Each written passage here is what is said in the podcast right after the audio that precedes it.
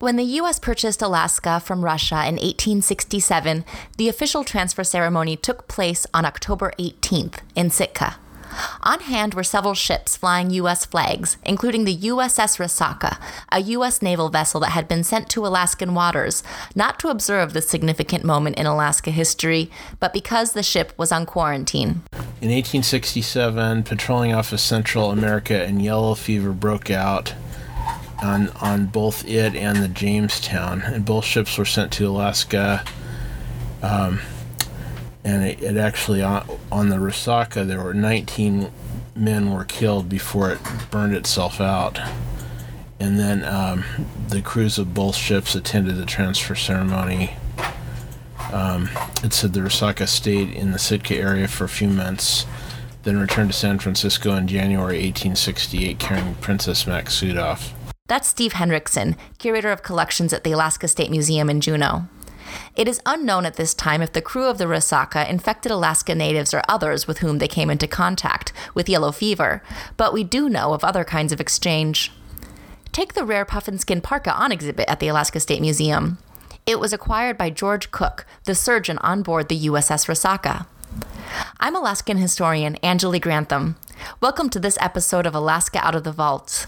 Today we'll examine the complex history of this puffin skin parka. Along the way, we'll learn about the patently cruel economic system that early Russian colonizers imposed on the Alutiiq and Unangan people of the western Gulf of Alaska. We will hear how women's work was essential to the survival not just of Alaska Native families, but for the provisioning of the Russian American colonies we will learn about the art of Alutiiq skin sewing from one of the preeminent craftsmen of this nearly lost art form.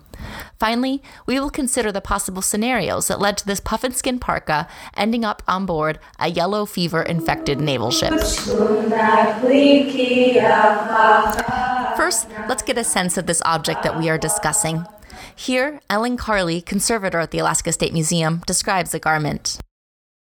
If I were to give a visual description, the way it's on exhibit here, I would sort of describe the overall design as a T shape, where the arms kind of, the way it's displayed here, stick out in, in a T, and there are individual pelts of the birds, sort of almost in a grid pattern.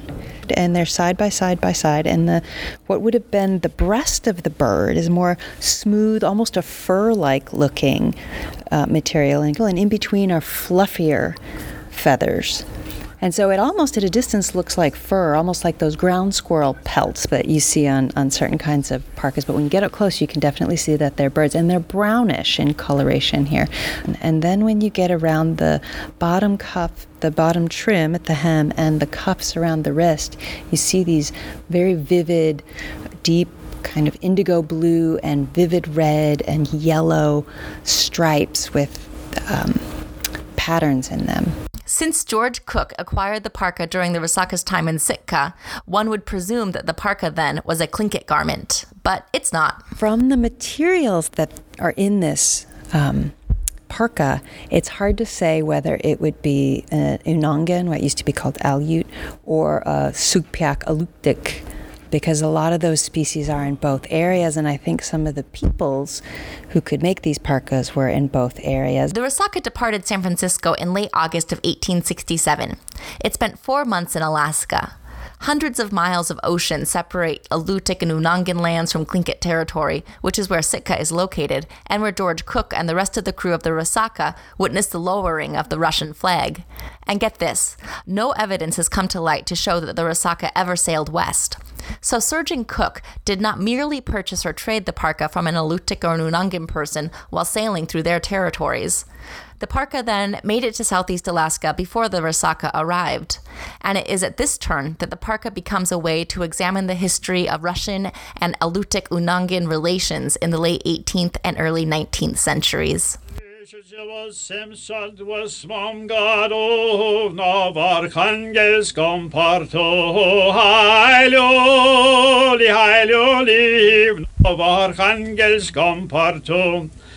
På dzierżawą monarchów rosyjska godcarja, hajluli, hajluli, This Russian ballad tells a story of Russian fur traders who came to Alaska from the town of Arkhangelsk on the Russian White Sea.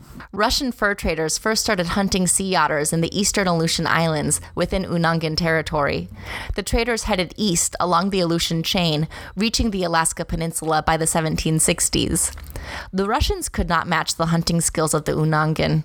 As a result, the Russians coerced the Unangan to hunt sea otters for them, sometimes paying with goods, but often taking hostages in order to assure compliance.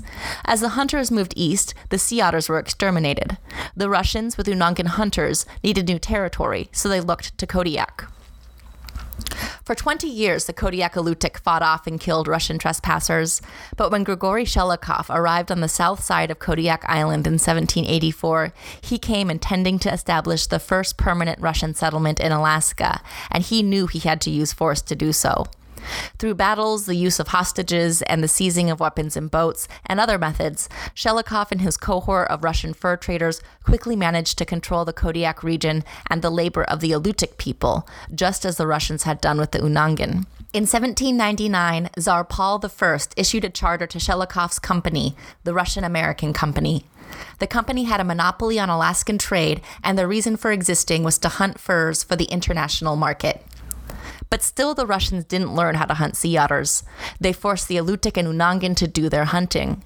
And the Russians had very few goods to provision themselves, their Unangan and Alutiiq hunting parties, or the Russian outposts scattered across Alaska. Sometimes years would pass without any ships arriving from Russia. As a result, Unangan and Alutiiq people became central to the economy of Russian America, not only because they hunted the skins that were the very reason for the company's existence, but they were also responsible for provisioning the Russian American colonies. Prior to the arrival of the Russians, the Alutiiq people called themselves Sugpiaq. Russians called both the Unangan and Alutiiq people Aleuts, even though the Russians knew that they were two different ethnic groups. Sometimes Russians referred to the Alutiiq as Kodiak Aleuts. Due to this generalized description, it is difficult to disentangle who is Alutiiq and who is Unangan within the historical record. Moreover, since the homelands of the Alutiiq and the Unangan are located in geographically similar zones, they had access to similar materials, as Ellen Carley mentioned, meaning that it can be challenging to distinguish Alutiiq goods from Unangan goods.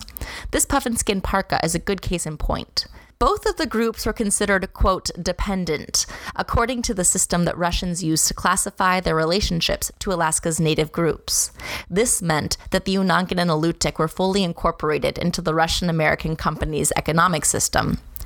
Add to this that the Russian American company sent Unangan people to Alutiiq villages and Alutiiq people to Unangan villages, and both groups on faraway hunting parties, and the historic connections between these two groups become as interlocking as a tightly woven grass basket.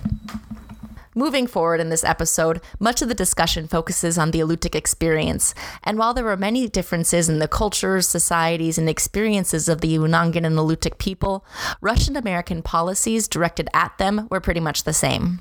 Well, it was when Baranov was going to um, expand his operations into southeast Alaska, and the Alutiiq were his um, sea otter hunters. They were they hunted all along the coast um, from the from Cook Inlet to the Gulf of Alaska, and then all down the coast in as far as uh, Sitka, and even down as far as Prince of Wales Island. But in addition to being his sea otter hunters, I mean, he would have hundreds of of uh, kayaks, two-man kayaks, and a few three-man kayaks. Um, he relied on those numbers to. Um, he hoped to intimidate the peoples they encountered as they were on their sea otter hunting expeditions. That's Katherine Arndt, historian of Russian America and bibliographer at the Rasmuson Library at the University of Alaska Fairbanks. In the early years of the Russian American Company, Chief Manager Alexander Baranov ordered that Alutiiq village leaders help conscript all able bodied men to join the flotilla of kayaks that left each spring to hunt sea otters hundreds of Alutiiq kayaks, known then by the Siberian word Baidarka, fanned out across Alaska, down the northwest coast, even making it to California, pursuing sea otters to the verge of extinction. Many of the hunters died along the way. Uh, now, the hunting was, was on a conscription basis. Every village was, I think, between the ages of, I think it was 16, and the age of 50. Um, the men were expected to go out and hunt for the company. Um, younger than that and older than that, they they stayed in the village and were you know supposed to take care of the women and kids left behind, and you know do subsistence things. Um, during Baranof and before Baranof, they would just take every every able-bodied man as the able bodied men were sent on the sea otter hunts, back in Kodiak, women were tasked with gathering food, sewing, and manufacturing goods that hunters in other villages and colonial outposts would use. The Russian American company controlled the labor of Alutiiq men and women and the output of that labor, which brings us back to the puffin skin parka. Like Katherine mentioned, all able bodied men were required to leave their villages to hunt sea otters. The company had a task for the elderly and ill as well. They were to hunt puffins. And the women, they were to sew puffin skin parkas. What follows is a reading from a report written by Father Gideon, a Russian Orthodox cleric who spent time in Kodiak from 1804 to 1807. This document was translated from Russian by Lydia Black. In what follows, Gideon clearly explains how the puffins were hunted. You will also note the audacious co opting of Alutiiq labor and technologies into Russian America's colonial economy. I'll interrupt with side notes along the way. Immediately preceding this passage, Gideon describes the Alutiiq sea otter hunting parties that were forcibly dispatched across the North Pacific. He picks up by describing what the men not sent to hunt sea otters had to do for the company. Having thus enlisted such people, the, the, company dispatched them to the southern side of Alaska. They are employed in hunting seabirds called toporki. He means puffins. They are dispatched in groups of twos or threes to small islands and rocks. Each is obligated by the company to obtain a number of birds sufficient for seven parkas. Each parka takes 35 bird skins of this sort. The birds are captured by snares on top of high cliffs and rocky outcroppings. If a rock is unclimbable, ladders are used. Often people fall, damage their not too perfect health further, and some even lose their lives. During the hunt, they subsist on the meat of those birds, while the skins are dried. By the middle of July, this hunt stops, as the birds, having raised their young, leave their nests. It is then that these laborers are permitted to hunt for themselves up to the middle of September. Step 1. The elderly, infirm, and young men are sent to hunt puffins. Later on, these birdskins are distributed to the women Kayur, who reside at various artels, as well as to all Kodiak women. Kayurs were prisoners or slaves of the Alutiiq, who essentially became property of the Russians after the conquest of Kodiak. When he says artel, he means Russian outpost. Basically, what he's saying is that the company distributed the puffin skins to women throughout the Kodiak archipelago. These women then sew parkas, which are later sold to their relatives for the sea otters. The father is dispatched to hunt birds, the son or younger brother to hunt otter. After the birdskins have been taken away, the parkas sewn by the men's wives, mothers, and sisters are given out for the otters they themselves hunted. The sea otter hunters were forcibly sent around the Pacific to hunt for sea otters, while their sons and elders hunted for birds, which were given to Alutiiq women to turn into parkas, parkas with which the sea otter hunters were then paid for the otters that they killed. Alutiiq people made Alutiiq goods that Russians seized and turned into a form of currency. Gideon goes on to describe that if the puffin hunters do not hunt enough birds to fulfill the company assigned quota, plus enough to make his own parka, he owes the company fox furs or is indebted for more puffins the next year. This indebtedness to the company pervaded the economy of Russian America. Here, Katherine Arndt further explains how sea otter hunters were paid for their work and the pelts that they harvested. Yeah, so they could they could buy foodstuffs, clothing, um, manufactured goods, um, and also native manufactured goods like like parkas and things like that. In they could buy it in the store with the the credits that they got for the furs that they brought back. But if the whole party was was unsuccessful, they would end up being in debt. The company never could collect those debts. I mean, especially in the Aleutians, they ended up with a kind of very large debts, and the company just ended up canceling them because there was the sea otter population was down, and there was just no way, no way to pay it off.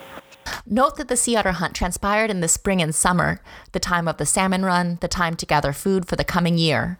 With all men engaged in hunting sea otters or puffins, the work of gathering food for the families, their communities, and for the dispatch hunting parties largely fell on the women. Women who, too, were tasked with other work.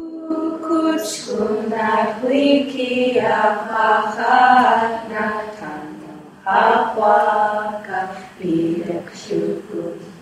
Kai chin king wat ni pijik sanga tano hafaka ele shugun. Ukuchkunat wiki akwahana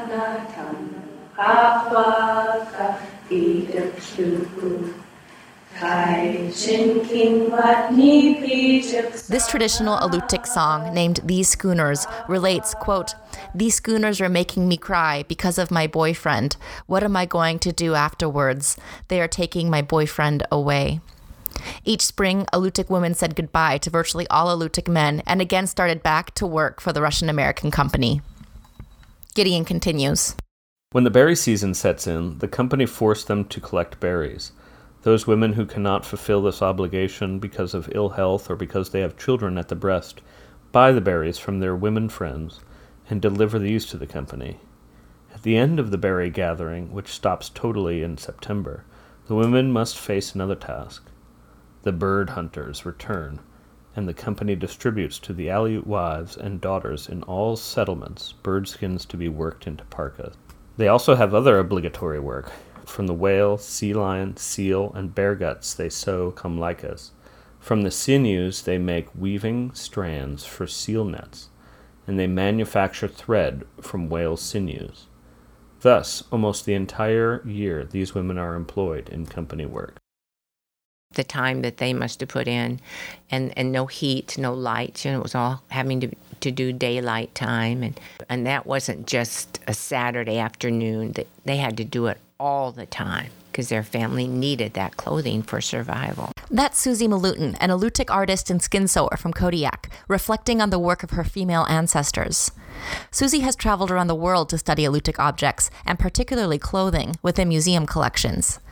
Susie notes that puffins weren't the only birds used to make parkas. And they, they used not just puffins, but cormorants and seagull parkas. They made seagull parkas. So they could utilize all of those different types of, of birds for parkas. And I'm, there wasn't any restriction at the time but I also know that when they utilized the puffin or the cormorants um, or any of the other types of, of, birds, they all did it the same way. It was very similar in how they prepared that that bird. Gideon's account leaves off when the puffin skins are distributed to the women of Kodiak to turn into parkas.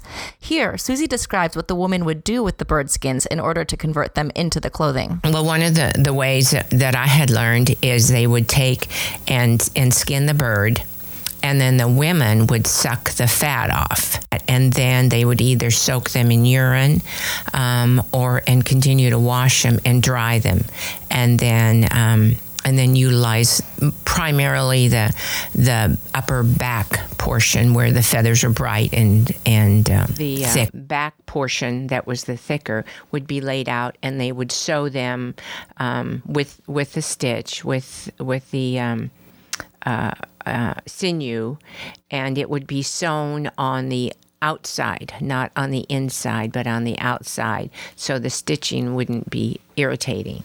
So, and and that's the same for the squirrel as well, because it was so thin, it would be sewn on the outside. So, um, so they they all had a unique way of doing it and it was for a reason. And i'm sure it was trial and error just like anything that we do.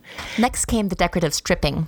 On the puffin skin parka within the alaska state museum rectangular strips of bear gut or esophagus are painted blue and smaller rectangular strips of red white black and yellow are embellished with the zigzag pattern. De-haired caribou about a quarter inch and then from there they wrapped it in caribou hair and then they would use the wool from the soldier's uniform. It might be a green or it might be a blue, and they may have dyed some of that, and and then they would wrap that around, and then they would go back to caribou hair, and so that would all be on this quarter strip. Then from there they would embroidery with caribou hair, decorative designs on that. My presumption is that the women who made puffin skin parkas for the Russian American company would not spend time embellishing them. After all, they weren't sure who would end up with their handiwork. Katherine Arndt elaborates. The ones that people made for the company were going to be your utility garments. I mean, it's not going to be somebody's wedding garment. It's probably not going to be somebody's burial garment. It's it's going to be a utility garment, and it, it I would think it would have to be functional because they knew that they were going to be, you know, getting it back from the company and they were going to use it. But you know, it's probably stuff that got worn out.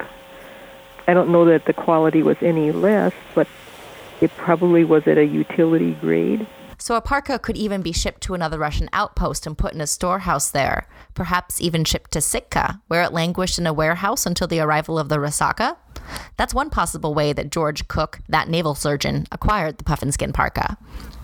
It's important to note that within the collection of the National Museum of Finland, there are examples of puffin skin parkas unembellished that are attributed to Unangan makers. Yet this parka contains a beautiful stripping, and as far as Susie is concerned, this is a hallmark of Alutiiq garments. Every piece that we have seen has had embellishments on it. Nothing has been plain at all. So that's why I'm saying the pride and, um, and that they took in each piece. You know, it, it meant something. It was survival in a sense, but by the same token, it was this is what, you know, I have made for my family, or this is part of who I am. Could it be that this parka is indeed Alutiiq? Patrick Saltonstall, curator of the Alutiiq Museum, notes that Kodiak was known for its embroidery. Yeah, Kodiak was famous for its sewing. The Alutiiq were well, well known. That was their that's what they were known for. You know, the Aleutians people were famous for the basketry, um, grass baskets, and the Tlingit were known for their spruce root basket, but the Alutiiq were known for their embroidery. But without further study, Ellen Carley cautions making any firm statements about the possible origin of this parka. I think this is a difficult thing to say exactly where it came from without maybe looking more at the stylistic sorts of things, the constructions of the seams, the stitching, the design patterns. Like those are more likely to be the things that give you the attribution rather than simply the material. Additionally, we can't say for sure that this puffin skin parka was part of the required work of Alutiiq or Unangan women because of the late date that it was collected. By 1867, life had markedly improved for the Alutiiq and Unangan people. Russia started shipping goods east instead of west.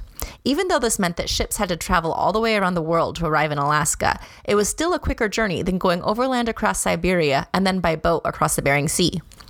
Moreover, a trade deal was negotiated with the Hudson's Bay Company, who had much easier access to goods. Finally, accounts like that of Father Gideon caught the attention of Russian officials back in St. Petersburg. When Alexander Baranov was replaced as manager of the Russian American Company, henceforth educated naval captains directed the colonies. Women started to be paid for the parkas that they created. Moreover, the Russians recognized that without the Alutiiq and Unangan, they were mostly helpless. They knew that they relied on on the Alutiiq and Unangan people to to keep the colonies going. Um, you know, just they, they were the basis of the economy, and they were concerned that the people were dying out, and so they were they were paying more attention to making sure that they got enough to thrive. And they were also worried about them losing their skills, um, their specific subsistence skills. And so they actually were starting to curtail how many people they were having go to school during the times of year when they should be out learning their subsistence skills. So native people were still the basis of the economy, but the company was trying to make sure that they didn't kill the goose that laid the golden egg. As to how the parka ended up in Sitka, there are several possibilities. I mentioned that it might have been sent to a Russian storehouse in Sitka, and Cook acquired it there. Kathy Arndt mentions a possibility that it had been in the museum in Sitka. Some of the chief managers actually collected things for mu- the museum, the Sitka Museum. Um, so they co- collected examples of things, and and I understand that the museum was looted when um, once the Americans took over. Susie Malutin wonders if an Alutiiq woman living in Sitka could have made it. Now, it's very possible that one of the women from here may have married someone and then moved to that area and and made a parka. It's very possible. There were Unangan and Alutiiq people living in Sitka in 1867. George Cook could also have purchased it from the native market in Sitka. In fact, we know that birdskin parkas were for sale when the Resaca arrived in Sitka, based on the account of Andrew Alexander Blair. He was a midshipman aboard the USS Resaca. Blair went to the market in Sitka and reported, quote, we went up to a shanty called the Market and saw a great many Eskimo curiosities a shirt made of duck skins, one of caribou, a great many harpoons, bow and arrows, etc. You hear that? A shirt made of duck skins. Cook might have purchased it directly from the Unangan woman who made it. And if this is the case, this woman could have witnessed the official ceremony in which Alaska was transferred from Russia to the United States. Here is a newspaper account of that very ceremony. An important day. Today, October 18th, General Rousseau arrived in the United States steamer Ossipee with the Russian commissioners, who immediately upon landing proceeded to the governor's residence and made the necessary preparations to receive the territory. It was an unusually fine day. Our American vessels of war, consisting of the Resaca and Jamestown, were decked with colors. At 3 p.m., the Ossipee thundered forth the salutes to the Russian flag, which was floating over the governor's residence. These were quickly answered from the guns ashore, whose echo resounded over the mountain glen, as if to speak the tidings of the last hour when the imperial banner shall have waved its last. The star spangled flag of freedom was all ready to wave its glorious folds o'er the heads of impatient spectators, and at 3 p.m., the Russian flag was hauled down, and amidst the cheers of an admiring public, the banner we love so fondly and so well was fluttering in proud defiance to the mountain breeze. Our Company F of the 9th Infantry escorted the officials of both nations to the scene of excitement. The Russian soldiers giving place to ours, and the booming of the cannon spoke the tale of the last and the first, which reverberated o'er the hill and dell to house and wigwam. The Indians, 1,000 in number, were allowed directly to witness the scene, and in one short hour, the Russian monarchy had become a link to our glorious republic. That's it. Optimism surely oozes from this account. It was quite an acquisition for the United States, and it was a new page in Alaska's history without a doubt. While the ceremony served as a performance to seal the deal, there is something about it that really feels superficial. The men on board the Resaca, the U.S. Army personnel who had recently arrived and fired those salutes, and the journalist who reported on the ceremony had such a limited sense as to where they were and who they were interacting with. They knew little about the Tlingit observing the ceremony or the Alutiiq and Unangan people within the market. They poorly understood the economic system in which they arrived, the complex history of colonization on which they too would build. The Resaca left Sitka on January 20th, 1868. The outbreak of yellow fever had apparently run its course because Princess Maksutov, the wife of the last governor of Russian America, joined the crew on the journey back to San Francisco. Along with the highest ranking woman in Russian America, the Puffinskin Parka sailed south from Sitka, signaling a new era for Alaska and for the women who created this extraordinary garment. It's of these women that Susie Malutin thinks when she sews today. For me, it's it's the remembrance of of what they survived with, what helped them survive, and what it took. I'm grateful for the assistance of Susie Malutin, Ellen Carley, Katherine Arndt, Patrick Saltonstall, Andrew Washburn, and Steve Henrikson for making this episode possible. Additional thanks goes to the Alaska Historical Commission, the Alaska State Office of History and Archaeology, the Alaska State Museum, Kodiak Public Broadcasting, the Baranof Museum, Alutiiq Museum, Native Village of Afognak, and the Library of Congress's American Folklife Center. Thanks again for listening.